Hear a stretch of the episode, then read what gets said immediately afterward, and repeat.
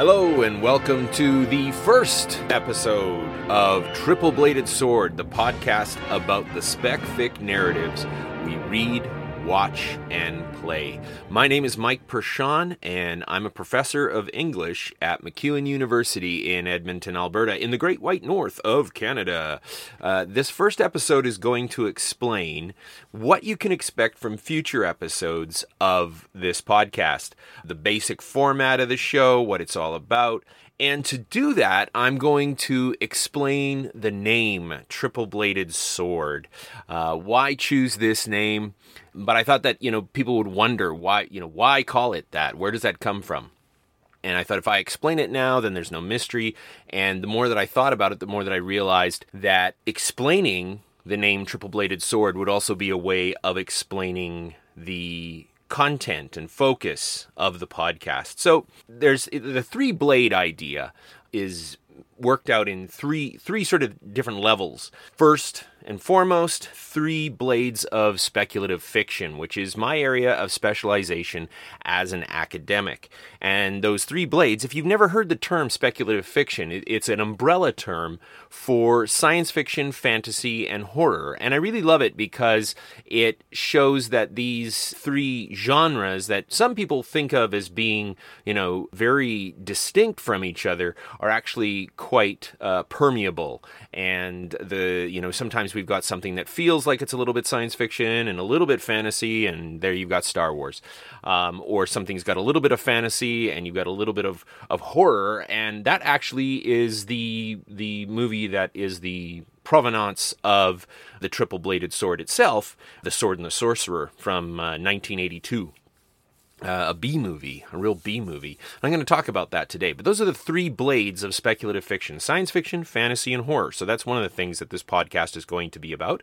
And then the other thing that this podcast is about are the three blades of uh, Linda Hutcheon's modes of engagement. Linda Hutchins is a, an academic who wrote a book called A Theory of Adaptation and she's talking about how we turn books into movies, how we turn books into plays, but her theory gets a lot broader than that, and uh, the broadness is uh, found in her modes of engagement. And the three modes of engagement that Linda Hutcheon talks about are telling, showing, and interacting. I don't like the feel of that. I don't like the flow of that because it's like two syllables, two syllables, and then you know, interacting. Um, so I go telling, showing, and playing. Uh, that's how I think of the three modes of engagement. And that's what I meant at the beginning of the show when I said the spec-fic narratives that we read, watch, and play. Uh, so we've got, you know, telling is books for the most part, showing movies, television for the most part, and then playing, interacting uh, games, obviously, and other forms of, of interactive narrative. So Three blades of speculative fiction, science fiction, fantasy, and horror. Three blades of modes of engagement, telling, showing, and playing. And then uh, people have been asking me for years to talk a little bit about my experience as someone who is uh, used to be a person of faith, uh, and in rather deep faith as well. Uh, through Christianity, I grew up evangelical Christian, but who is no longer a believer. So I'm going to share anecdotes, and they won't always be related to faith, but they might be, um, just because that's my history. I've got a long history with that. So there's a there's a pre-faith part of my life, which pretty much leads up to uh, 1985.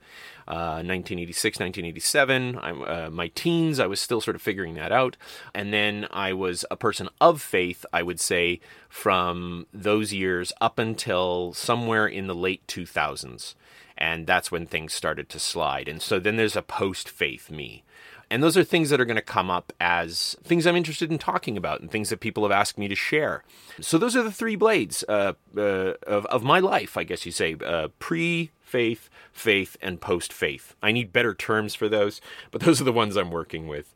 So, to illustrate those three blades, I'm going to talk about this movie, The Sword and the Sorcerer, which is one of my favorite movies of all time, even though it's really, in, in objective terms, it's utter crap. It's a B movie. It's solidly a B movie. Uh, when I watch it now, I can see the you know the, the, the, that that it was filmed. It was filmed in a hotel really. Uh, I mean, it was a pretty swanky hotel. It's called the Mission Inn, and it's in, in Riverside, California. And incidentally, I've I've been there uh, as a, as an academic. I went there for uh, a conference on uh, science fiction, uh, the Eaton Conference, the Eaton Science Fiction Conference in Riverside, California, at the University of California, one of their satellite, I guess, uh, campuses. And the conference was held in the Mission Inn, and I didn't know it at the time. I just kept thinking, wow, this place looks really familiar. It looks super cool. It's a beautiful, beautiful place. Um, but I didn't realize that I was standing in places that you know the sword and the sorcerer had been filmed. But but that goes to show you something about the budget that the sword and the sorcerer was working with. Uh, there's a great book about fantasy cinema uh, called empires of the imagination by alec worley. And worley says this about the budget for The Sword and the Sorcerer, filmed and released at the same time as Conan. Albert Pyun's independently produced The Sword and the Sorcerer was made entirely in Los Angeles for apparently less than it cost to build Thulsa Doom's Mountainside Temple. Thulsa Doom's Mountainside Temple from the Arnold Schwarzenegger Conan the Barbarian. So, making an entire movie for the amount that it cost to build one set for Conan. But that's also one of the things that's that's laudatory, something that we can say, wow, about The Sword and the Sorcerer is that Albert Pyun made this movie on a budget of $4 million.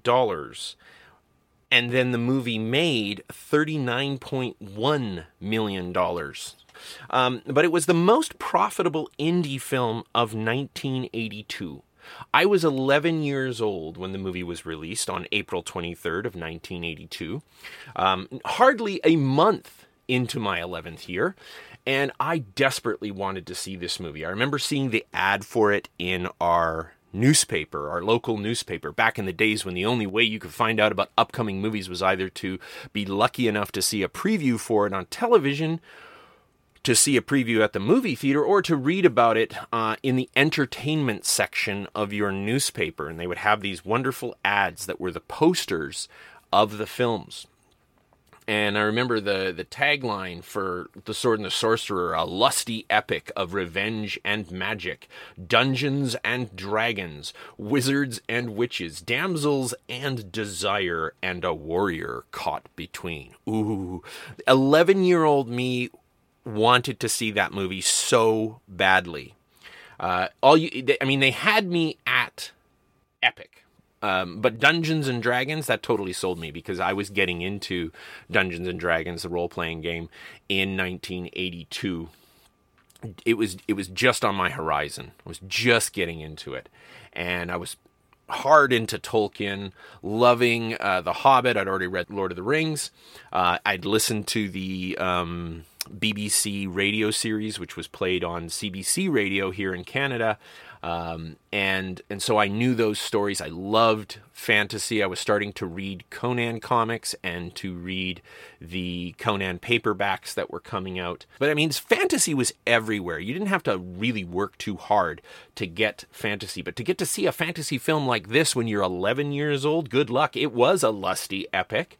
Uh, there are damsels in desire. Uh, you can take a look at any of the posters for this movie and immediately see that you know this was one of those heroic fantasy films. This is a genre it is firmly within. Heroic fantasy, this term that refers to uh, the kind of stories that we think about when we think about Conan, as opposed to the high fantasy of Lord of the Rings.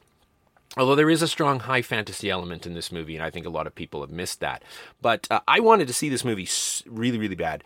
And a friend of mine, um, I shouldn't say that. He wasn't a friend. He was a classmate.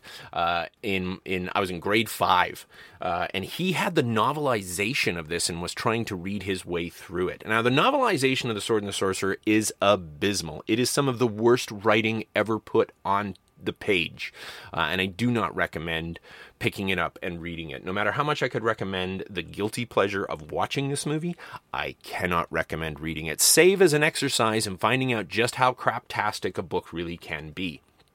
So when we talk about modes of engagement, um, you know, novelizations of movies are often pretty bad. This one is is an extra level. It's it's down in like the Dantean ninth level of hell. Things get frozen, uh, agony uh, kind of because uh, you you you just can't read on. You just can't read on. Um, but I didn't own the novel and and I and I wanted to know what happened. Like, usually, if a movie would come out and it was rated R, as this movie was in Canada, um, then I would I would just sort of tap out and read the book. Um, but this movie I had to see, and I convinced my dad to take me to the drive-in. Now I don't know if that had happened before this or if it happened afterwards, because I know my dad snuck me in to see Conan the Barbarian as well.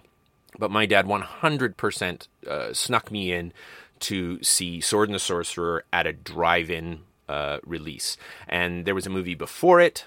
Um, that was probably the better of the two movies. I don't remember that one because I was pretty checked out for it. I think I might have even slept my dad woke me up and and and you know and I was under like I was under a blanket when we when we went into the movie theater. It was great.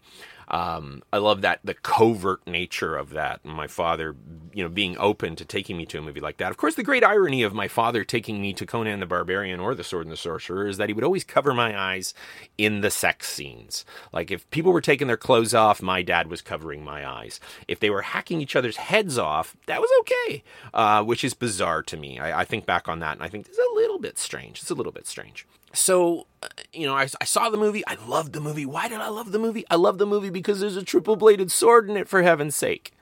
The, like this movie has a this huge two-handed sword. This like big chrome monstrosity.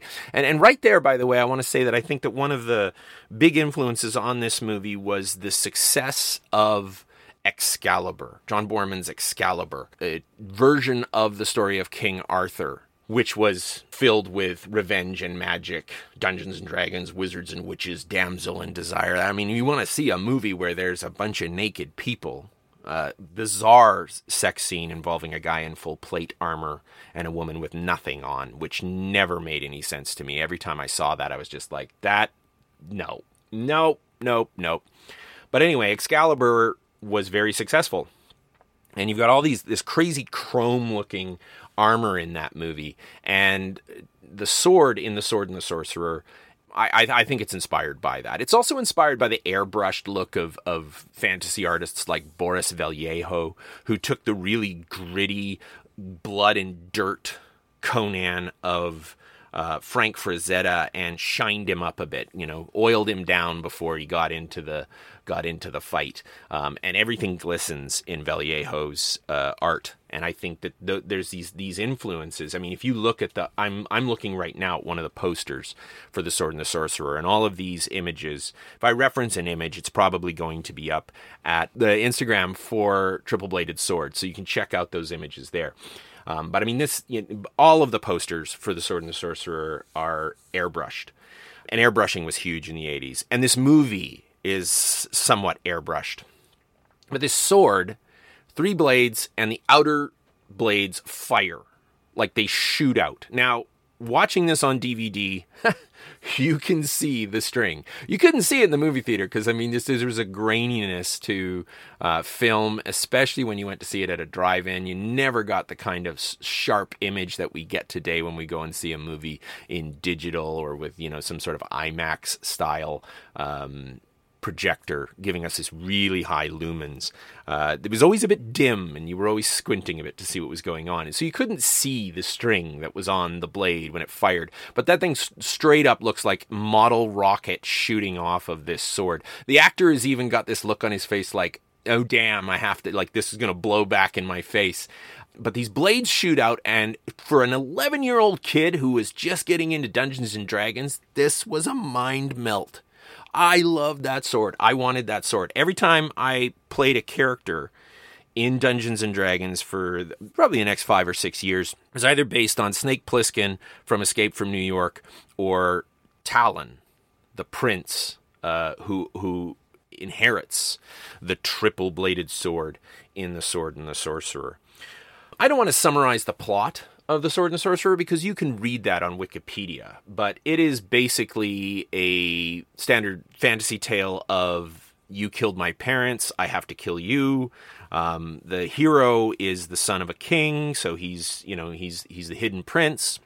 But he goes off and he adventures after his family is killed and becomes a sort of Conan esque character. But the movie doesn't begin there. It doesn't begin in a Conan style. In fact, it begins in a in a in a world and a feel that is more, as I said earlier, high fantasy. Um, and I'm going to get to this later, uh, but I think that people who just look at The Sword and the Sorcerer and say what we're seeing here is a cheap B movie, it's a knockoff of Conan um, are dismissing this film outright without really getting into some of its pedigree, some of the influences, the inspirations that led to its production. And someone might say, well, why bother with The Sword and the Sorcerer? Because I love it. That's why. That's why I'm bothering. That's why I'm doing this on my podcast. But I also want to do it because I think that it's valuable to understand that something doesn't have to be high literature or even classic cinema to be worth our attention and that when we look closely at narratives that we love, we can find all sorts of treasures, as it were. I think there's lots of other reasons to see this movie as a sort of diamond in the rough, as it were. The people who worked on this film went on to bigger and better things. Most of the actors were people who would end up being in television uh, later on. Lee Horsley, uh, would end up doing a TV series. He, he played the lead. And the villain of the movie, Richard Lynch, uh, he played villains in a bunch of cheap films and television series. Uh, Richard Moll, who played the, the titular sorcerer, went on to do really good work in comedy. He was the he was the, the guy who kicked people out of the court in Night Court. He was he was Bull. The guy who played Talon's sidekick uh, Joe Regalbuto um, was he won an Emmy for work that he did on Murphy Brown. One of the writers for the movie, Tom Karnowski, has gone on to become a big producer in Hollywood, and he was one of the producers, incidentally, on uh, Star Wars: The Last Jedi. So these are people who are cutting their teeth in Hollywood. These are people who are, are finding their way. And one of the other big opportunity zones from this film was in the was in um, prosthetic makeup effects because uh, Alan Apone, uh, who worked on the movie, has he he's worked on a bunch of Marvel movies. You look at Alan Apone's resume, and you're looking at Captain America, you're looking at the Avengers, you're looking at Westworld, and then Ve Neill is a giant in the field, and she also worked on the prosthetic effects for the Sword and the Sorcerer, but she has more recently worked on movies like Pirates of the Caribbean. Going further back, she worked on Edward Scissorhands, she worked on Beetlejuice. So these are people who are artists within the cinematic field, but they were working with a drastically reduced budget. And I am convinced that if Albert Pyun was a, a, more seasoned director and had been given a larger budget that the sword and the sorcerer could have been a classic rather than just a cult classic. I'm not even sure it's a cult classic because I might be the only person in the world who likes it. But the reason that I want, you know, I, I start looking into it and I see these things and then I use those as ways to, you know, maybe justify why I'm looking at this. Nah, um, there are other reasons for why I've been able to roll the sword and the sorcerer around in my head. I often tell my students, you know, if you push and prod at a work of art, and it doesn't return that pushing and prodding, that, that close investigation, that close reading, well, you can still enjoy it, but it doesn't have any more to give you. Uh, what's been interesting for me as a scholar of speculative fiction is that the more that I've looked at The Sword and the Sorcerer, the more it has produced for me as I think about it in regard to um, the, the broader umbrella term of speculative fiction. So how how does this tie into those those three blades of speculative fiction? Science fiction fantasy and horror. Well let's just start with science fiction. This movie is not a science fiction movie but it was clearly bankrolled based on not only the success of a movie like excalibur but star wars. Um, because Star Wars was sitting on the liminal space between science fiction and fantasy, and a lot of people have called it a science fantasy film. Uh, it's a space opera in many ways, but it's also it's it's got swords, right? Lightsabers are swords, Jedi's are wizards. It follows a traditional fantasy plot line, and I don't want to get into a huge rant about Joseph Campbell's heroic journey, which people talk about as though it's this timeless archetype. It's really not. it's a great way, though, of understanding Star Wars because George Lucas was like an avid disciple of Joseph Campbell. And that Campbellian heroic narrative has been employed in not just Star Wars, but in many uh, fantasy works. And so um, there is this way in which Star Wars launches not only a plethora of science fiction films in the 1980s, late 70s, and then into the 1980s, but that it also opened up the gateway for fantasy uh, and to to limited uh, success. Uh, it, we just weren't at a point where fantasy worked as well as science fiction uh, for all sorts of reasons in the 1980s. But the science fiction blade of speculative fiction at least helps launch the bankrolling of, of movies like The Sword and the Sorcerer. But really, we're, we're dealing with the other two blades of speculative fiction when we're looking at The Sword and the Sorcerer, and that's fantasy and horror. And as I've already said, with fantasy, we're seeing the influence of movies like Excalibur, um, but also uh, regularly people conflate this movie, they associate this movie with Conan. And coming back to Alec Worley's Empires of the Imagination, he says colorful components like these, and he's talking about gracelessly gory sword fights, a lyric comic book glow to the film. Uh, he also talks about the good humored abandon of an Errol Flynn swashbuckler, which we'll want to come back to. But colorful components like these, says Worley, convey a spirit closer to Howard. He's talking about Robert E. Howard, the guy who wrote the Conan stories way back in the 1930s, than anything in Conan. But the similarity is hardly accidental since Pyun's movie, Sword and the Sorcerer, poaches just about every idea it has from Howard. I don't think this is true. It all ends true to superheroic tradition, with a triumphant Talon riding off toward further adventures with a rousing cry to his comrades that sums up the ethos of the heroic fantasy superhero. We've a battle in the offing, kingdoms to save, and women to love. But I don't I don't totally agree with Worley. I did for years. I used to say all the time that I felt like Sword and the Sorcerer was a better Conan movie than Conan was. Cuz cuz John Milius's Conan movie is really a samurai film. It's very dour. It's it's not particularly fun. The second Conan movie is a lot more fun, although uh, I'm not sure that fun necessarily is is part of the, the, the Conan thing that comes out of Robert E. Howard, and that's where I really disagree with Worley. Is that I don't think Pyun is cribbing from Howard, save at the beginning of the movie. Absolutely, at the beginning of the movie, Pyun is cribbing from Howard.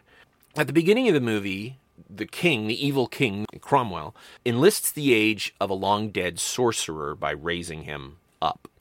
And it's a great scene uh, from the perspective of the third blade of speculative fiction, which is horror, that prosthetic makeup stuff that I was talking about before. And prosthetic makeup effects were really coming into their own at this point. Uh, people like Rob Bottin, Rick Baker, Tom Savini, these were the these were the up and comers, and, and movies like The Howling, American Werewolf in London, Wolfen, tons of werewolf movies. Werewolf transformations were like, that's where you gotta go. Although Tom Savini mostly worked on the blood and guts of, of the, the Romero uh, zombie films like Dawn of the Dead.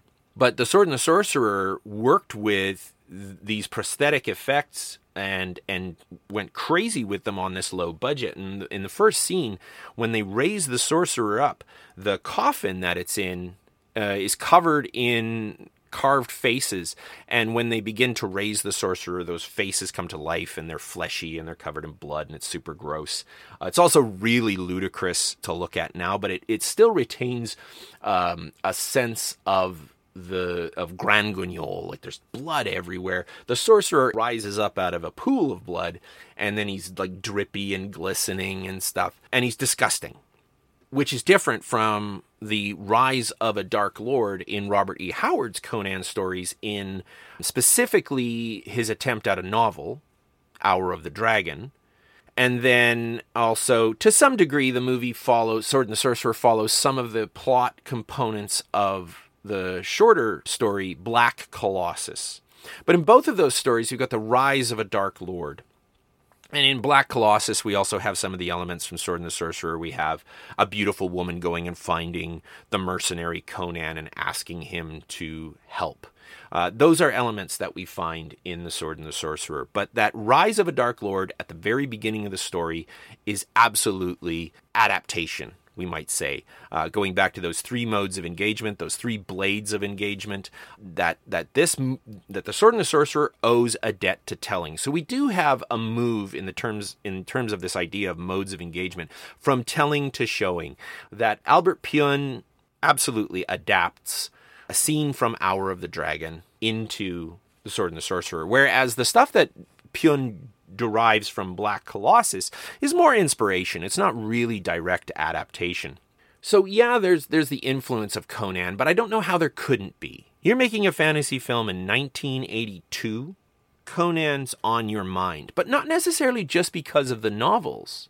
Or sorry, I shouldn't say the novels, the collections of paperback books, although there were novels as well. There were all sorts of pastiches that were being written by um, all sorts of, of fantasy writers, people like Andrew Offutt and Sprague de Camp, um, Bjorn Nyberg were producing these novel length Conan stories.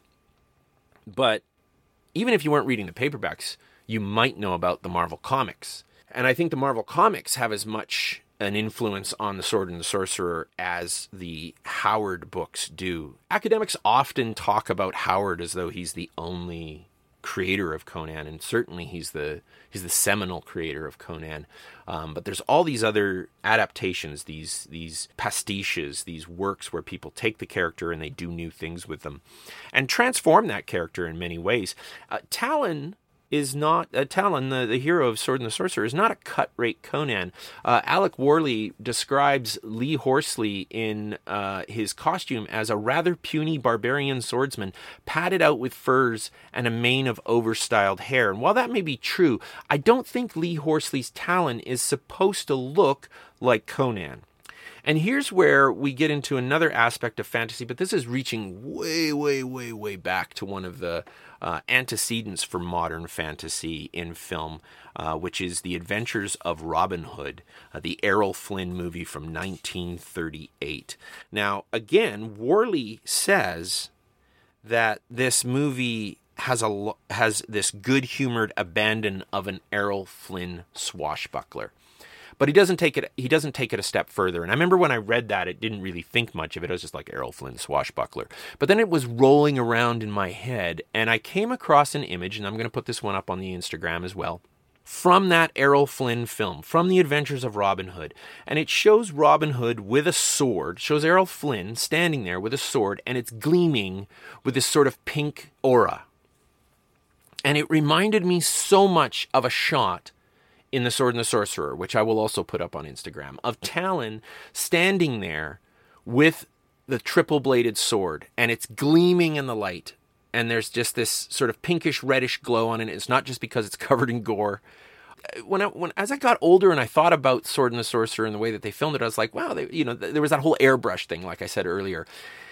And I wondered about that. Like, why would you go that route when you could be all gritty and, and realistic, like Conan the Barbarian and so many other sword and sorcery movies, other heroic fantasy films that were released after this that were filmed on the cheap? They didn't try half as hard as this movie does to look this shiny. What is Albert Pyun up to? I kept thinking. And I, I made that connection to Excalibur. But seeing these two images, this image of Errol Flynn standing there with his sword and it gleaming, and then seeing this image of Lee Horsley standing there with a triple bladed sword and it's gleaming.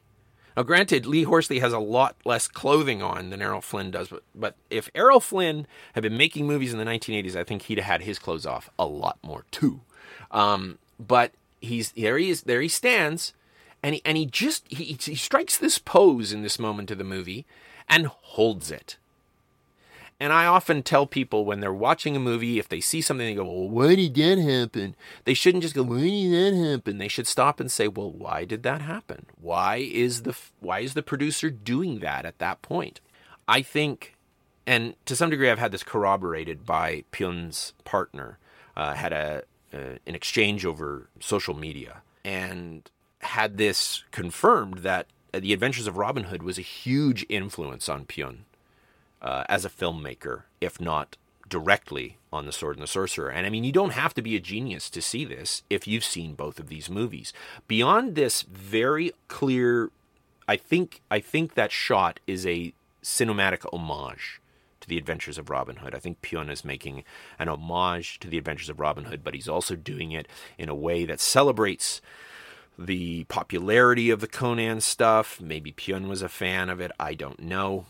But Talon's father's name is Richard, for heaven's sake. And I mean, in the Adventures of Robin Hood, they're waiting for King Richard the Lionheart to come back. Well, Pyun kills him fairly early in the film, so we know he's not coming back. But there is still that that evidence of inspiration there of, of Richard the King. There's a there are all sorts of plot connections. They aren't perfect plot connections. You can't go like he's just cribbing again. He's just pulling this stuff, like Worley says that all Pyun is doing is he's stealing from Howard. That's garbage. Um, there is very little Howard in The Sword and the Sorcerer after the beginning of the film, and maybe I could see uh, the idea that there's a little bit of at the very end of the film that again it mirrors Black Colossus. But he if he, he's pulling from two works by Howard, Howard Hour of the Dragon and Black Colossus, and for the most part, he really doesn't touch Howard the rest of the time because Talon is the leader of a band of merry men. He rides up with a bunch he's he's got a whole gang of people. Conan doesn't travel with people. He's not a he's not an extrovert in that way. He's, he's he stays by himself. He's a solitary figure. Uh, he doesn't quest with eight other companions to drop a ring into a mountain. That's not Conan's style. Conan's not a chosen one. He is not the promised emancipator. There's no sense of destiny to Conan's story in Robert E. Howard's work. There's absolutely destiny to Conan's story in in the pastiches. But in Howard, that's not there. But the adventures of Robin Hood retains some of that stuff, that sense of like, we know that Robin Hood is destined to free everyone, you know, to rob from the rich and give to the poor. And that's Talon. Talon is he's he's got Conan features. There's there's stuff going on there that owes a little bit to Conan. No doubt about it. No doubt about it. But that's that's this amalgamation of Conan. It's not Howard's Conan. It's Howard's Conan mixed with Marvel Comics Conan mixed with all the pastiches Conan. This this is, is sort of quintessential barbarian, but he is really Errol Flynn. I think that's who Talon most looks like. He looks like Errol Flynn. You know, they go on about him having this bad coif, this bad hair, and I'm like, it looks an awful lot like Errol Flynn's wig in The Adventures of Robin Hood. There's a scene in The Adventures of Robin Hood as well where Marion goes to the merry men to say, You have to go rescue Robin Hood because he's going to be killed. And there's a scene in The Sword and the Sorcerer where a woman goes. It's not Marion, uh, but a woman goes to uh, Talon's men and says, you know, we gotta we gotta rescue him, and that actually sort of happens twice. Uh, there's the rescue of Robin Hood from his hanging in Adventures of Robin Hood, and there is the rex- rescuing of Talon from his crucifixion in The Sword and the Sorcerer. So, you know, and someone might point to that and go, well, Conan was crucified in A Witch Shall Be Born. Yeah, but he was crucified on, you know, out in the desert and then he sucked on the blood of a vulture. Uh, that is not what is going down in uh, The Sword and the Sorcerer. There is far more um, content going on there that, that that resonates with the adventures of Robin Hood. Uh, and that's a connection that I realized was there and I wanted to explore. And so I've been exploring that um, for about a year, maybe maybe two is just sort of a on the side thing. Um, and and that goes again showing the modes of engagement that what we have here is showing to showing that there is this inspiration this line of inspiration and adaptation running from adventures of robin hood to the sword and the sorcerer you might ask well at what point does playing come into this? Well, it doesn't. Um, not for the most part, although apparently there were uh, triple bladed swords made as toys, which seems ridiculous for me. Uh, to me, to this day, I'm like, you made a toy of a sword from a movie that kids couldn't go see? That's nuts. Um, but whatever. I never saw one in person because uh, I would have bought it right there like I said earlier, I, I did play uh, characters who were like Talon, and I always wanted to have a triple bladed sword. And I know that it did uh, D12 uh, damage, which is serious damage for those of you who are not Dungeons and Dragons people. Uh, it was way overpowered, it was way OP. If there was any hard and fast interactivity with Sword and the Sorcerer, I'd say it was because it was a product of a time when you know renting videos was an actual activity. It was something that you did for fun. And I grew up in Medicine Hat, Alberta, which was at one point the video capital of Canada. At least that's what I read in my newspaper. We had more VCRs and video stores per capita than any other place in Canada because there just wasn't that much to do in Medicine Hat. And so I, I, would rent the sword and the sorcerer as often as I could. And one of the great things about I remember about renting movies was that you could, of course, rewind and watch it again and rewind and watch it again.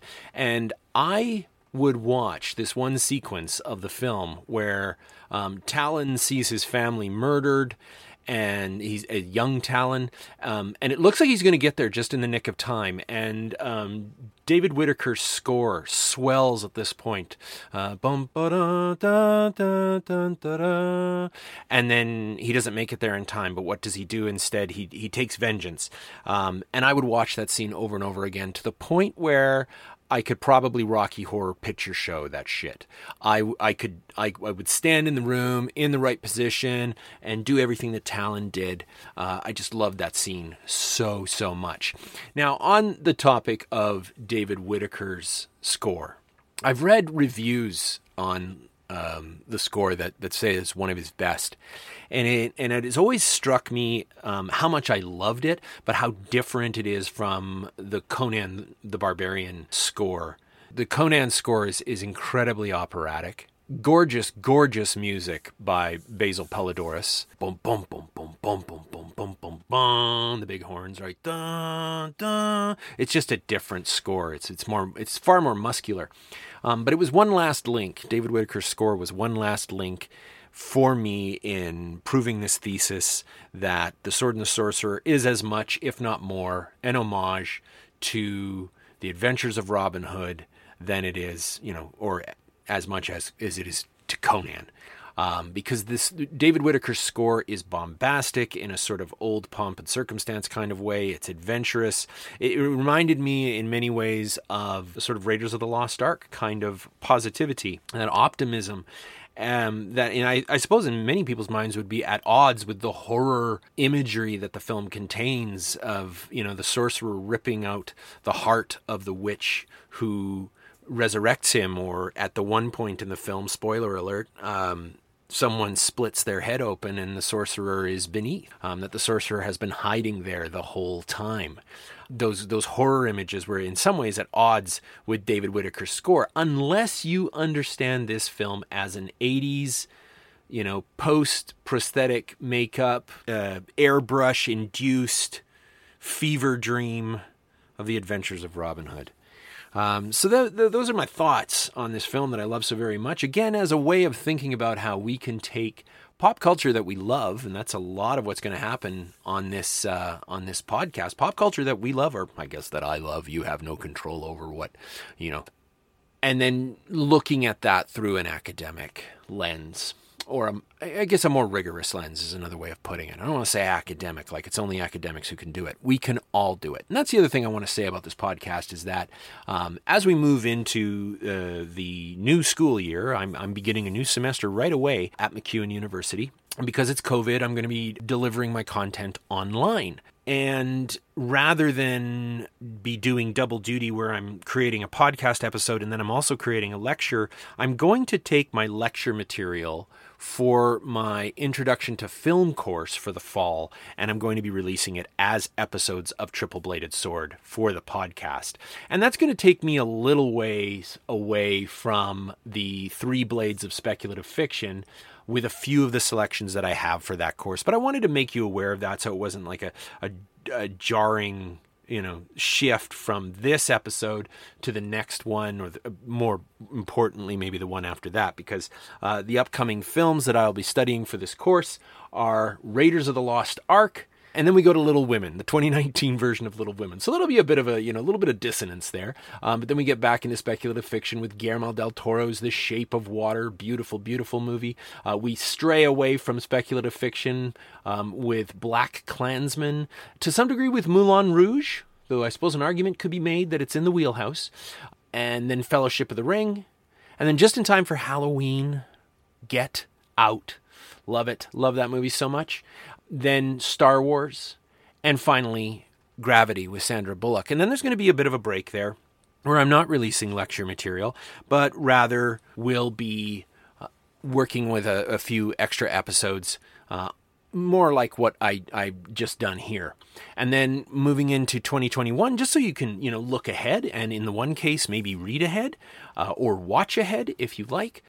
I'm going to be doing two courses in the winter semester, and so the, the, the there's going to be two episodes of Triple Bladed Sword a week, and they will be following two threads, two courses. The one course is on horror film, and the movies for that include Nosferatu, the original like silent film, Bride of Frankenstein, Cat People, the 1940s version, not the 1980s one, Horror of Dracula, Hammer movie, um, Night of the Living Dead, The Texas Chainsaw Massacre, The Exorcist, The Thing, The Ring, you gotta love that, It Follows, and Cabin in the Woods. And then the other strain is going to be following uh, a course where I use a novel called Station 11 by Emily St. John Mandel as the core of the course, and we look at apocalyptic literature using that novel. So if you wanted to read ahead for that, you could go ahead and check out Emily St. John Mandel's Station 11 in preparation for upcoming episodes of Triple Bladed Sword.